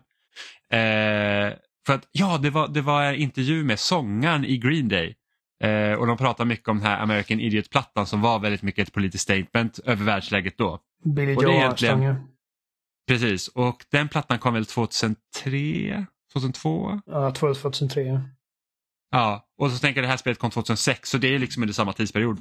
Mm. Ehm, för att så som de här skolkidsen då får fram sina personas är genom att skjuta sig i huvudet. Åh gud. En, ja precis, och det är liksom, och spelet börjar ju med att man ser typ en animerad sekvens där en tjej sitter med en pistol liksom och, och, och liksom pekar pipan liksom under hakan. Och bara så här, jag vet, vet inte om jag vågar trycka av eller inte. Ja, så det är faktiskt, och det är typ det enda jag visste om Persona 3 när jag spelade då, att det var så att de skjuter sig i huvudet för att fram sin persona. Och jag var så här bara, hur groteskt den det låter så är det ändå så här, det är ganska vågat att göra en sån grej. Ja, det Eh, så då blir man ju nyfiken. Och spelet är rätt så mörkt. För att liksom, sen så tar man Persona 4 och hur får de fram sina personas där? De typ slänger ett kort framför sig så vi, vi vänder det på sig och sen är det klart. liksom, okej. eh, och i femman så sliter de av typ ansiktet eh, på varandra. jag har missat att det är Eh, så eh, morbid. Ja, men det är det samtidigt som det är liksom inte som att, men som när jag pratar om like, alltså att det är liksom spelet det är typ hemskt hela tiden och så är ju inte Persona 3, alltså, eller Persona-spelen överlag utan det är liksom, de har ganska tunga ämnen men de låter också barnen vara barn. Liksom. Mm. Eh, så att man, man går igenom det här, liksom, man är skolungdomar liksom, och går på lektioner och svarar rätt på grejer och liksom, ja, hjälper till, har extra jobb, eh, äter på restaurang med sina kompisar och sen har man liksom de här sidoberättelserna med de här karaktärerna man lär känna. Och så liksom, just nu så håller jag, liksom, har jag en, det är någon tjej på, på en liksom lekplats längre bort som är jättemobbad och hennes typ föräldrar håller på att skilja sig och så blir man kompis med henne liksom och, och typ försöker hjälpa henne genom det och sen så eh, joinar man eh, liksom springteamet på idrotten och där är en kille, han har, liksom, han har skadat knät och nu vet liksom inte han om hans framtid, liksom, hur, hur det ska gå.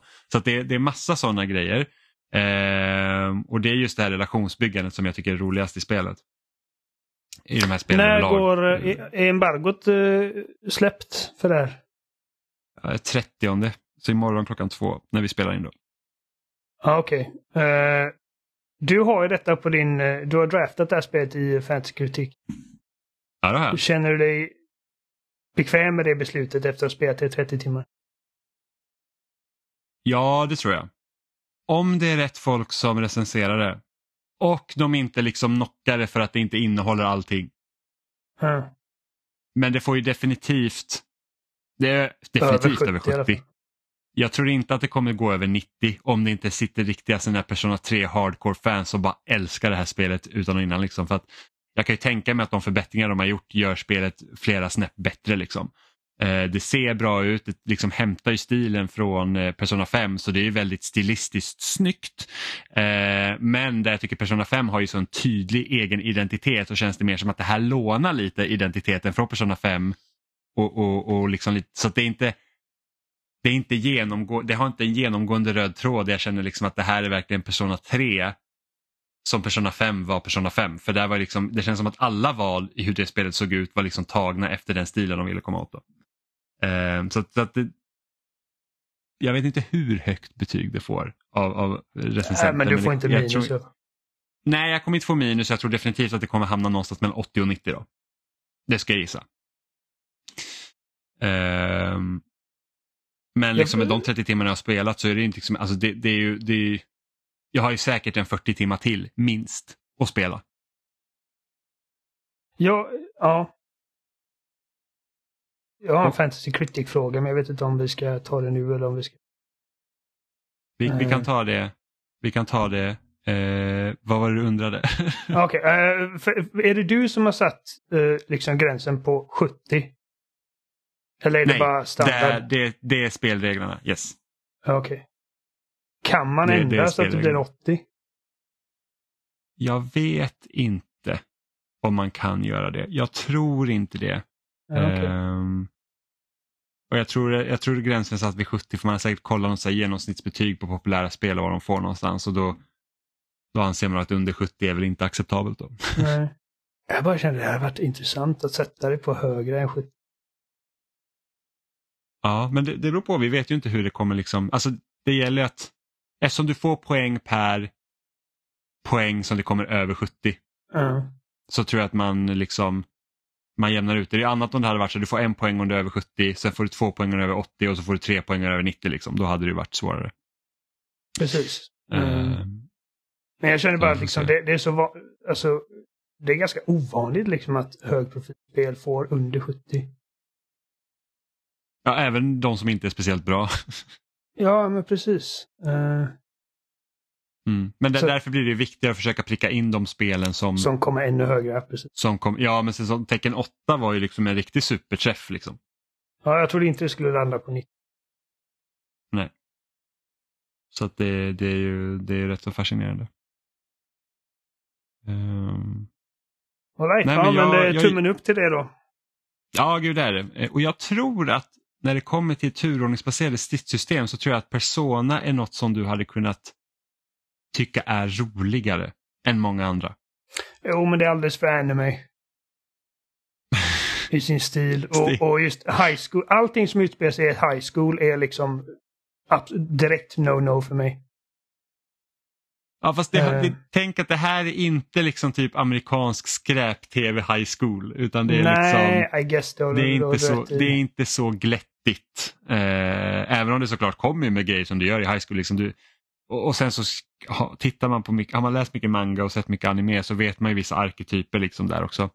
Eh, som typ den, den första personen som blir kompis med huvudkaraktären i alla Persona-spel är ju typ samma karaktär i princip. Man, Alltså, liksom, man ser har det ganska tidigt. Man bara, på, ah, ja, jag, jag har tittat på när folk har spelat Persona 5. Och jag bara, det här är ett av de liksom snyggaste liksom, eh, gränssnitten jag sett i ett spel liksom, för din HUD. Mm. Eh, men allt annat är helt obegripligt för mig. Jag fattar inte vad jag tittar på. Det, det, det, är, inte- det är inte svårt att komma in i men jag förstår att det är svårt att fatta när man bara tittar på det så. Ja. Men liksom mycket i striderna går ju ut på så att identifiera vilken svaghet din, eh, din motståndare har och sen utnyttjar man det för att liksom lyckas du pricka in dess svaghet då får du liksom slå med den karaktären igen. Eller så kan du byta till en annan karaktär som kan liksom puckla på ytterligare. Så att typ Säg att du möter tre olika fiender och alla har tre olika svagheter. Men alla dina karaktärer kan pricka in deras svagheter. Så börjar du liksom med den första karaktären, pricka in en svaghet, byter till nästa karaktär som kan pricka in en annan svaghet och så tredje karaktären som kan pricka en till svaghet. Och då kan man göra en all-out attack så att alla attackerar samtidigt för att göra extra skada. Så det är lite så man måste tänka hela tiden Mm. eh, och försöka komma runt det. Så det, det, det, det är ett roligt system. Det är inte så att man bara säger att ah, men nu trycker jag på attack, attack, attack hela tiden så gör man inte utan det kräver lite tankekraft speciellt om man också kör på svårare svårighetsgrad. Eh, När det kommer det, till det är väldigt kul. turordningsbaserade eh, strider och sånt så det, vid något tillfälle kommer jag skaffa Baldur's Gate 3 ba, bara för att jag måste bara ge det en chans. Eh, Alltså du kommer avsky det. Jag vet inte att du kommer typ komma längre än en halvtimme för att du kommer vara så jag fattar ingenting, det är helt obegripligt. och då kommer jag sitta här på podden och bara jag fattar inget. Men, men det, det är liksom ett så, så massivt liksom spel i vår kultur just nu att jag bara känner mig eh, tvungen att vid något tillfälle, jag, jag har inte bråttom att göra det, men, men liksom när, när, det, när det inte kostar jättemycket på Steam så tänkte jag ska ge det en chans. Och eh, jag har faktiskt funderat seriöst på nu efter att uh, Infinite Wealth-recensionen har kommit ut att, att ge eh, Like a Dragon, Yakuza Like a Dragon en chans till. Ja, men gör det, det är Absolut. superbra spel och Infinite För- Wealth är också jättebra. Ja, för att liksom allting kring, jag kommer ihåg liksom, jag tyckte om väldigt mycket, jag, tyckte, jag tycker om Ichiban som fan, jag tycker om storyn i Like a Dragon. Liksom, Det är striderna som bara fick mig att, att ge upp på det spelet. Och sen så liksom skickar, liksom, eh, för Adam spelar Infinite Wealth nu, han skickar liksom klipp på roliga scener från det spelet. Jag bara, fan det är hilarious. Mm. Så att, Ja, men alltså, jag, jag tror ju verkligen att du skulle gilla det om du verkligen ger det en chans. För att det är så här, jag tänker fortfarande på att du typ gick upp nedtyngd i Skyrim. Liksom, och bara kunde inte fasttravel och ingenting i typ flera timmar. Man bara så, what's the problem? Ja, men återigen, det är liksom, alltså, det finns gott om spel som jag har testat och inte greppats av och sen liksom kommit helt runt. Och när jag spelade Dishonored 1 första gången, jag bara ah, det här vet jag fan vad jag tycker om. Och nu liksom, tycker det är amazing. Um, så att jag hoppas att Like a Dragon så småningom blir ett sånt spel som uh, där, det, där poletten trillar ner och jag bara fattar det. Ehm, Ja, det är bra. Du, när du har spelat uh, Like a Dragon sen, sen kan du spela Persona 5. ja, det, det är mindre chans. Så- så kom- Ja, alltså det, de, Yakuza alltså, älskar jag redan, liksom. spelen. Ja, och sen kan du börja älska Persona. Ja, det vågar jag inte lova. Jag, jag, jag tycker fyran är bäst. Eh, men jag vet inte om du hade kunnat komma över på att det ser ut som ett Playstation 2-spel. Inte för att du inte kan spela Playstation 2-spel men jag tror att nästan hade behövt att få det att i alla fall att människorna ser ut mer som människor och inte som två små så här, så här chibi-karaktärer som går runt. Ja. Det, det har jag haft problem med, med för att jag, jag har ju spelat Final Fantasy 7 originalet. Bara för att jag liksom bättre Mm. vill förstå kontexten för remaken. Ehm, och det, jag tror inte jag kommer ta mig förbi det spelet. Det, Använder du hjälp, alltså använder du de Ja. hjälpmedel som spelet har? Ja, Ah, okej. jag spolar förbi allting. Jag har save states. Jag har liksom, alltså, det är verkligen helt friktionslöst. Och det är så jävla tråkigt. Och så storyn är bara, ja, mm. Och miljöerna är så jävla fula och karaktärerna är så jävla fula. Ja, det- ja. Ja, det är svårt. Det är svårt. Ja, Man ja. tittar på en liksom lågupplöst JPEG av typ en by och jag bara, jag har ingen aning om vart jag kan gå eller vilka, vilka de här dörröppningarna jag kan interagera med.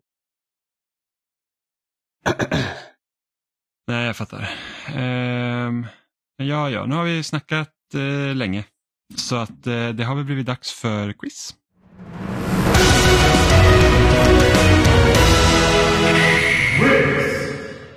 Och det är din tur idag Oliver att ha förberett frågor. Det, För mig det och Amanda är på. det. Um, ja, bara för att dra uh, poängställningen snabbt. Jimmy leder med tre poäng och sen delar jag och Amanda, uh, jag höll på att säga delad andra plats, men jag säger delad sämsta plats med två poäng var. Uh, Åh, ja vilket försprång jag ja, har. ja, precis. Och nu kan du dra iväg ännu mer ifall du, uh, ifall du spelar dina kort rätt. Men jag håller på Amanda bara för det. Okej, så första frågan är Jag nu då. misstänker jäv. det här är återigen för att vi har bytt format på de här grejerna. Det är omöjligt att liksom, veta detta. Så det här är bara ren gissning. Eh, hur många spel släppte Activision och EA sammanlagt av deras Guitar Hero och Rockband-serier, inklusive alla spin-offs, DJ Hero exkluderat?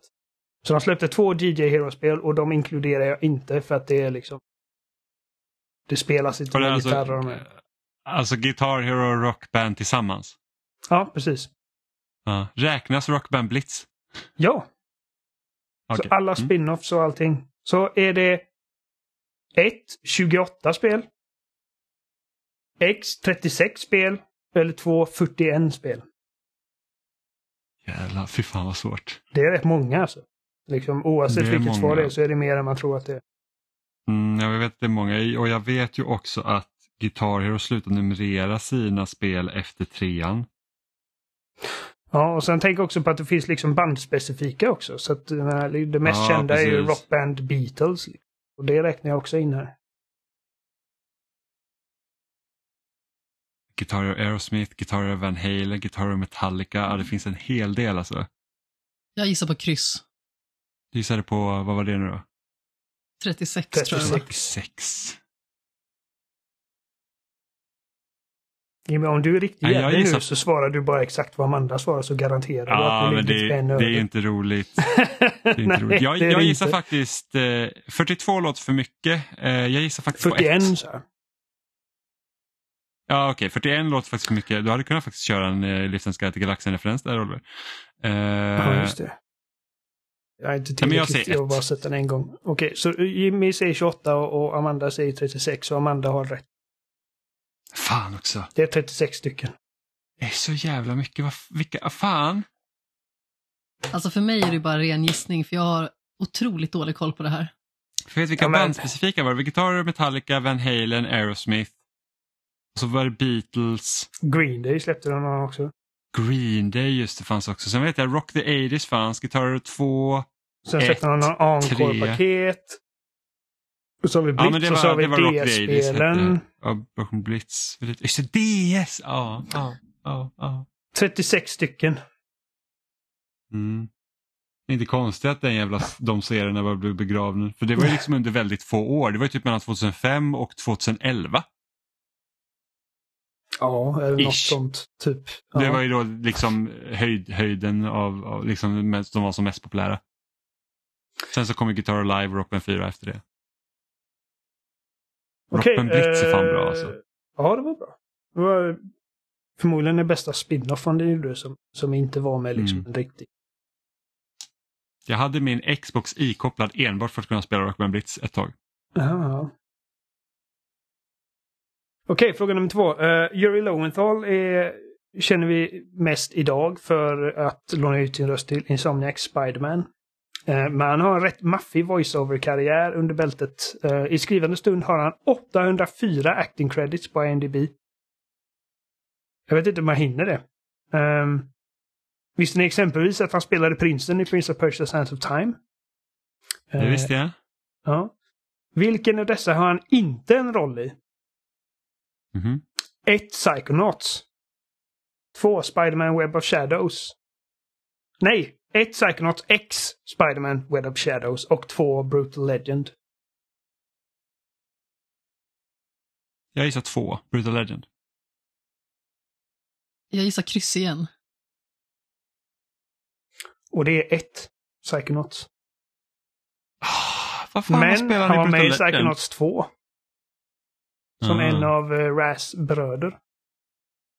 Aha. Eh, jag har inte kollat upp vad han, eh, vad han spelar i, i Brutal Legend. Jag bara såg att det låg på hans uh, acting list. Och jag inkluderade Spider-Man Web of Shadows för att slänga av er. För att, varför skulle han vara med i två Spider-Man-spel? Ja, varför? Eh, Ja, var det inte vilket han inte hade varit med i? ja, precis. Ja, ja men precis. Ja. Och han var inte med i Psychonaut. Nej, nej, men precis. Jag blev lite förvirrad där ett tag. Ska vi se. Metal Gear Solid har varit en kassako för utgivaren Konami och Hideo Kojimas sista um, spel i den serien. Hans svansång Metal Gear Solid Phantom Pain är seriens bäst säljande med över 9,5 miljoner sålda enheter. Men vilken av dessa tre har sålt bäst? Metal Gear Solid 1. Nummer 1... Eh, nej. 1. Metal Gear Solid 3. Alltså de här. Ja. Första alternativet. Metal Gear Solid 3. X. Metal Gear Solid Revengeance. Nej, Metal Gear Rising Revengeance. Eller 2. Metal Gear Solid 4.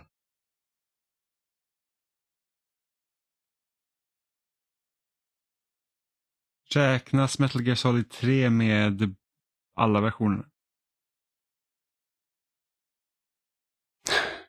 Jag har bara googlat försäljningssiffror så jag vet. Okej. Mm. Jag gissar på ett. Jag gissar också på ett. Eh, Ett är fel. Eh, Det är Revengeance som har sålt bäst av dem. What? Why? Det, det, ja Vad är det för precis. skit? Varför? Va? Eh, och det här, jag, den här frågan kom till mig när jag bara satt och kollade sån här skit och såg att Revengeance har sålt på, bättre än både 3 och 4. Jag bara, inte en chans att de kommer gissa att Revengeance sålde bättre än 3 och 4. Så, Nej, Fyran räknar jag bort för att Sonys första partstitlar sålde ganska dåligt på Playstation 3 överlag. Jag var lite sugen på att gissa på X just på grund av att det kändes liksom som en så otippad grej, men samtidigt kände jag att det kan inte vara rimligt. Ja, Jag tänkte också så här, nu har Oliver lagt in Revengeance bara så att man säger bara, det är klart det är det för det sticker ut. och sen, Så I och för sig, det? Revengeance är det enda av de här tre som släpptes till t- Xbox på launch. Och kanske till och med på PC. Ja, det är sant. Men så jag tänkte att uh, Metal Gear Solid 3 jag finns Metal Gear på Solid 3 Playstation 2. är, är ju liksom ett av de liksom högst rankade liksom spelen från den eran och all time också. Och det kom till PS2 som är det, liksom en av de mest bäst säljande konsolerna någonsin. Ja, det är Um, fortfarande den konsolen som har sålt mest. har, har den typ sålt bättre 152 än till och med Wii? Ja, gud ja. Wii dog ju typ på 107 miljoner. Okej. Alltså, ja. Wii, Ja, när Wii väl en- dog så stendog den. Så jag tror, det, jag tror det är Playstation 2, DS, Switch. Ja, okej, ja. Ja, men precis. Jag tänkte Metal Gear Solid 3 hade jag nog jag gissat, tror jag. Eh, jag hade inte uh, och, och tvåan sålde betydligt mer än vad trean gjorde. Jaha. Vilket jag I och för sig, inte... hade du nämnt tvåan så hade jag nog gissat på den. Ja, ja men jag... Och det var därför jag formulerade frågan vilken av dessa tre, för att jag ville välja tre väldigt specifika Mm. alternativ. Det hade varit, vad är seriens näst bäst säljande spel? Så Ja, så Amanda körde en tiebreaker med mig då och sen så fick jag noll poäng. ja. Värt att Nästa nämna är att eh, marginalerna mellan de här tre är inte jättehöga. Men ligger Solid 3, eh, 4 sålde 6 miljoner. Trean sålde 6,25 miljoner. Och Revengeance 6,55 miljoner. Så det är väldigt hårfina skillnader. Ja, näst, nästa vecka blir bara animefrågor. Ja. Bara Pokémon. Ja, Precis. Hur många ränder har Pikachu på ryggen? ja men det, Det kan ha varit en det, fråga det är faktiskt. så vi gör nu. Alltså med det här Ja, upplägget. det är så vi gör. Du kan ju göra vettiga frågor också.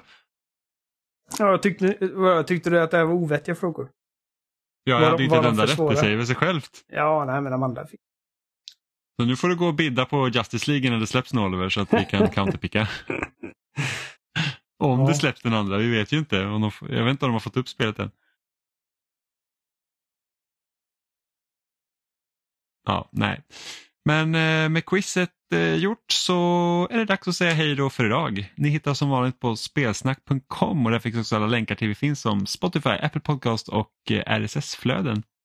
Ni kan också kommentera på våra sociala medier som Facebook eller Twitter eller mejla in till oss på kontaktespelsnack.com eller gå in på loading.se och lämna en kommentar där också.